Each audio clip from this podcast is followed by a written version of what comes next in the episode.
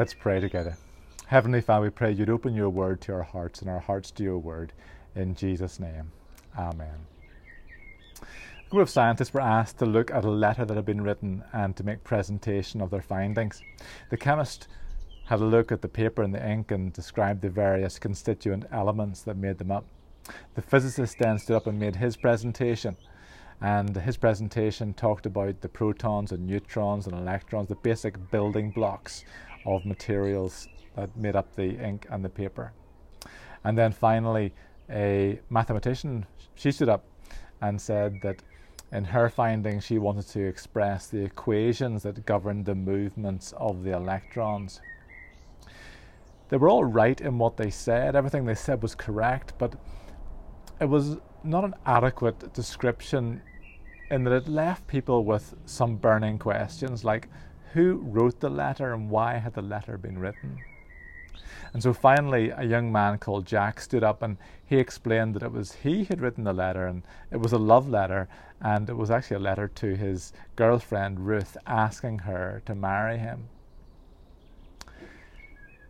As we spoke about last week, scientific observation and theory can answer all sorts of questions, or help us to answer all sorts of questions, or at least put forward uh, answers that seem as if they fit with the evidence. And so they can answer questions like the, the how question and, and the when question, but not so much about the who and the why question. For that, we need to go beyond observation of the physical world. We need to, to, to see and hear, what does the Bible have to say? What does, what does God reveal to us by His Spirit through those who have written down what God has said to them for our understanding? So today I just want to have a look at this passage in Genesis chapter one and think about, first of all, how does the Lord communicate to, to us through the Bible? In Second Peter one twenty-one, Peter says that it was human beings who wrote Scripture as they were carried along by the Spirit. The Spirit is the one who has inspired the writing. He is the author of Scripture. Those human beings use all sorts of different styles and genres of literature. There was poetic, there was history, apocalyptic, uh, law, history, all sorts of different styles of literature. So it's important whenever we are reading a portion of the Bible or hearing it read to us that we understand, what type of literature is this? How should I hear what is being said and understand what is being said? So for example, last week our reading was from Psalm nineteen. Now verse four of that psalm describes God as pitching a tent for the sun. It's poetic language, it's wonderfully descriptive language. It, it, it describes in a very beautiful way the, the movement of the sun from its rising to its setting and how God has put everything in place. But the poet, the writer of that psalm, doesn't want us to understand God actually pitching a tent that the, the massive star that is the sun goes into. It's descriptive, beautiful language about the sovereignty of God. So whenever we turn to Genesis chapter one, it's also f- important for us to understand, well, what type of literature is this? The reality is there is some debate about that. People do tend to recognize that there are elements of it that are highly symbolic, some that uh, perhaps are poetic, some uh, perhaps that are historic. And so it's important for us to try and understand, in hearing Genesis one, well, what type of literature is this? How are we meant to understand this? Some read Genesis literalistically, saying that the six days of creation are six twenty-four hour periods. Others argue that there are clues in the text that that's not the way it's meant to be understood. So for instance, in Genesis chapter two, verse four, in Hebrew, in the Hebrew, the, the word day is used in that verse, but it doesn't refer to a twenty-four hour period, which has led some people to say, well, perhaps in Genesis chapter one, the word day also doesn't refer to a twenty-four hour period, but but refers to a, an epoch or a much longer period of God's creative time uh, described here as a creative day. sometimes in the midst of all that debate, which is an important debate, important to more fully understand what is Scripture saying to us. Sometimes though we miss the profundity of what Genesis chapter one is actually declaring. God is eternal, Genesis chapter one is saying to us. And so the Bible begins, "In the beginning, God. Before anything existed, God was and always has been." The Apostle John, as he opens his Gospel in the New Testament, seems to echo those verses from Genesis one. "In the beginning was the Word, and the Word was with God, and the Word was God. He was with God in the beginning." So God and His Word, His Son, have always existed together. The Spirit has also existed, always existed too. And so in verse two of the Bible, in Genesis chapter one, verse two, we read, "The Spirit of God was hovering over the water." So there was the Spirit also involved in creation and bringing order out of chaos.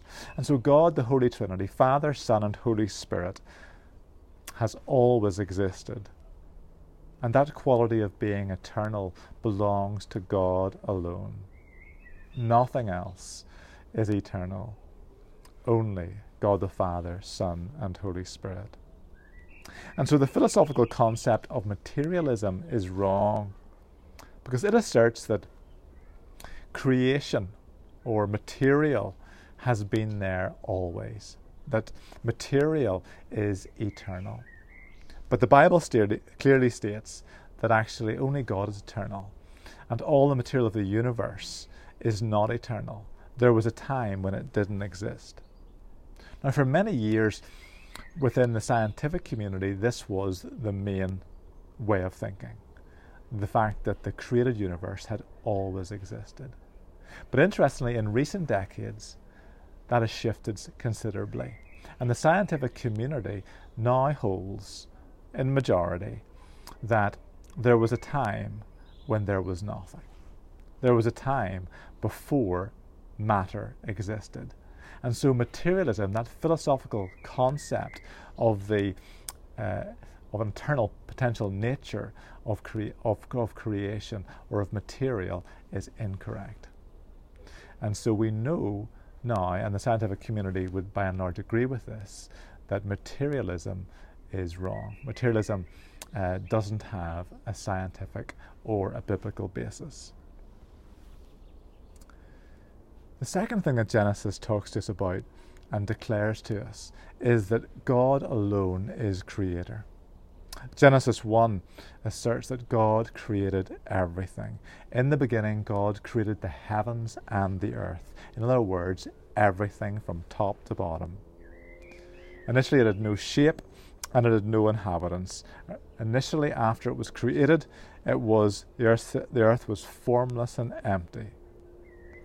But then God proceeded to give it form and to fill it."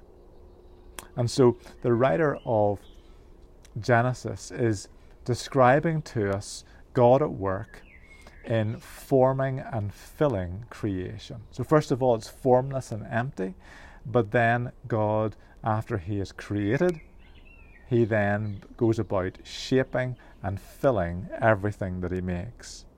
And so then we read about the six days of creation. And so there's a pattern here. The first three days are all about shaping, putting the structures in place. The final three days, days four to six, are all about then filling the structure that's being created. And that's the way the, the writer of Genesis wants us to understand. It's all about forming and it's about filling. And there's a correspondence then between day one and day four, day two and day five, and day three and day six. And so the writer of Genesis wants us to understand that what has been formed is then filled in the second half of the six days, in days four, five, and six. So in the first day, God creates light and separates the light from the darkness. Then on the fourth day, He creates the lights for the day and the night, the sun and the moon. So first of all, day one, he creates the shape, and then he fills it with these bodies, which are the sun and the moon. He wants to tell us about how the structure is filled. On the second day, God creates the sea and the sky. Then on the fifth day, he creates sea creatures and birds to inhabit the sea and the sky. And you know, currently there are thirty-five thousand known species of fish, and about one hundred more are discovered every year. God is such a, a powerful and creative God. Then the third day, God creates a fertile earth. And on the sixth day, he creates animals to live on the earth. And in that same sixth day, he creates human beings uniquely in his own image. It's a comprehensive account of creation. The Apostle Paul, centuries later, writes these words about Jesus. The Son is the image of the invisible God, the firstborn over all creation. For in him all things were created, things in heaven and on earth, visible and invisible, whether thrones or powers or rulers or authorities. All things have been created through him and for him. He is before all things, and in him all things hold together. Christ made everything, and Christ sustains everything. Isn't that a, an amazing declaration in those words from Colossians chapter one? And so we know that God alone is creator. And so the phil- philosophical concept of accidentalism is wrong. That's one that's espoused by people like Richard Dawkins and others uh, who believe that everything has happened by just pure chance. But the Bible declares that that's wrong. Isaac Newton built a wonderful model of the solar system centuries ago to help him in his studies. One of his friends who came in and so, saw this very intricate and elaborate model of the solar system was in awe of it and asked who had made it. Uh, Isaac Newton, knowing that this person was an atheist, uh, said to him, "No one." To which the man replied, "No, it can't be no one, because you wouldn't, you couldn't find such an intricate structure coming into place unless someone actually built it." And then Isaac Newton made his point and said, "Well, if you believe that this simple model had to have an originator, a creator, then why, when you're faced with the complexity and intricacy of the universe, don't you believe that there's a creator behind it?" Isaac Newton believed in a divine creator.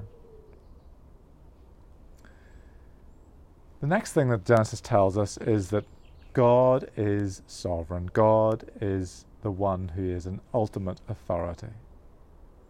You can tell when someone has real authority whenever they speak, things happen. For instance, whenever a head teacher comes into an assembly hall and uh, asks for quiet, then quite often you, you can't, you can hear a pin drop. Uh, the voice of that principle has authority. And the same is true of God. So the Bible tells us that when God speaks, things happen. When God spoke, creation was formed. It talks about the power, the sovereignty, the authority of God, that he has sovereignty over everything, and that he alone has that authority.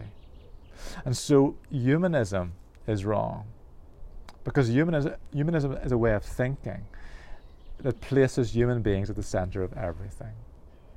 As one uh, poet, Charles Swinburne, describing this, uh, glory to man in the highest is a, is a good description of what is at the core of humanism. But actually, the Bible doesn't let human beings away with such arrogance. Instead, the Bible says, as the angels declared in Luke chapter two, "Glory to God in the highest, and peace to God's people on earth." So we know that God alone is transcendent. He is above and beyond all that he has made. We are not masters of everything. God is the master of everything. And this is wonderful news. because it means that life has meaning.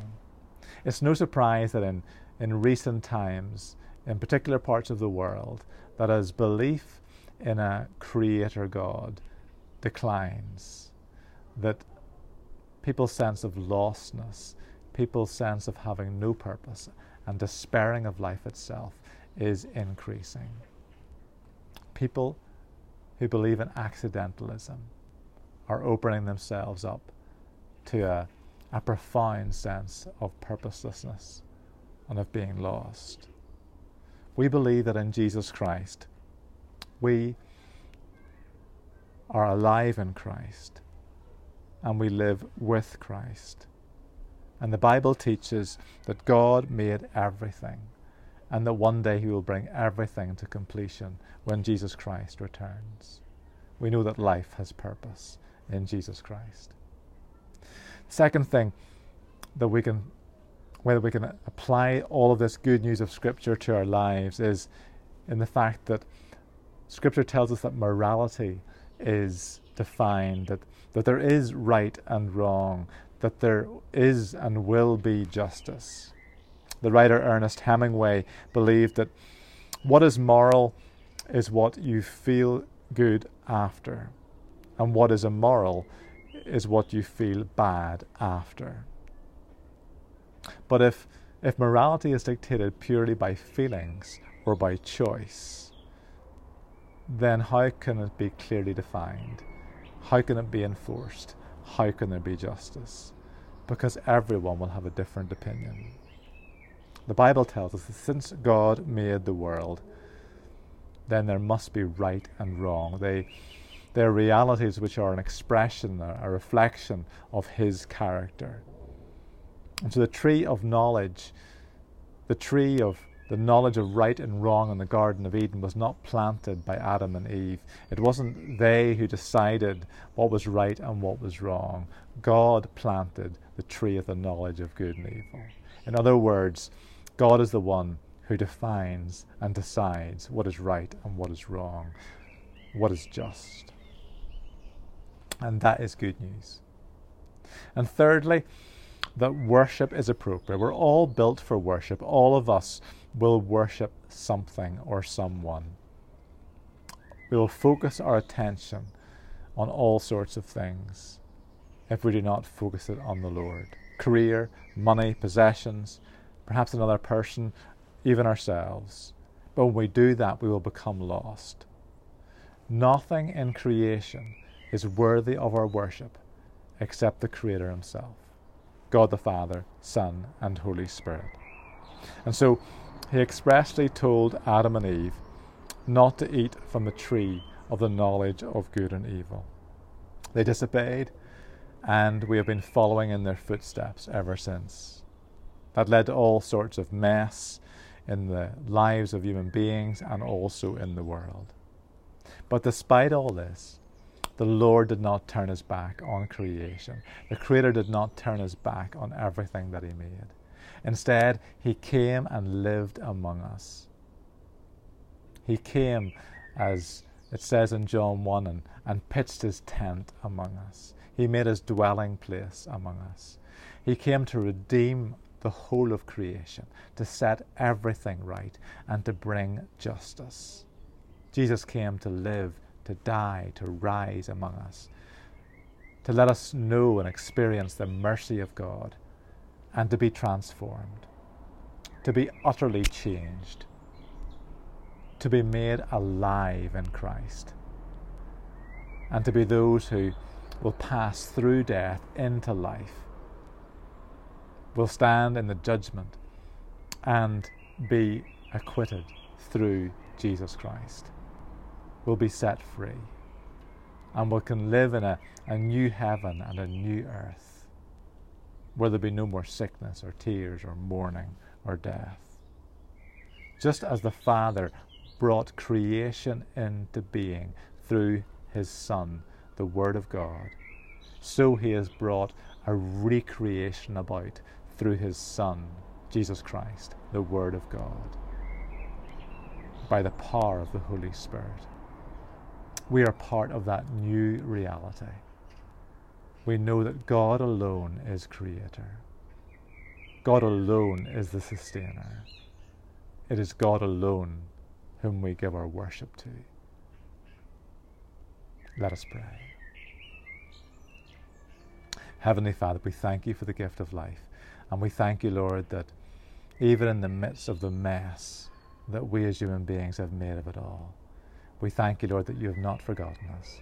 But in your Son, Jesus Christ, you have come to bring about a recreation. Lord, we receive your mercy. We receive your goodness. We understand, Lord, that it is all about Jesus Christ. And so we worship God the Father, God the Son, and God the Holy Spirit. We commit our lives afresh to you as stewards of this glorious creation that you've made. May we be responsible by the power of your Holy Spirit, exercising your wisdom and strength. Lord, we thank you for the minds that you've given us to, to learn and to discover. We thank you, Lord, for your word through which you speak to us to reveal truth. Lord, open our hearts and minds to that truth. And Lord, may we live it out to your glory, in Jesus' name, and by the power of the Holy Spirit. Amen.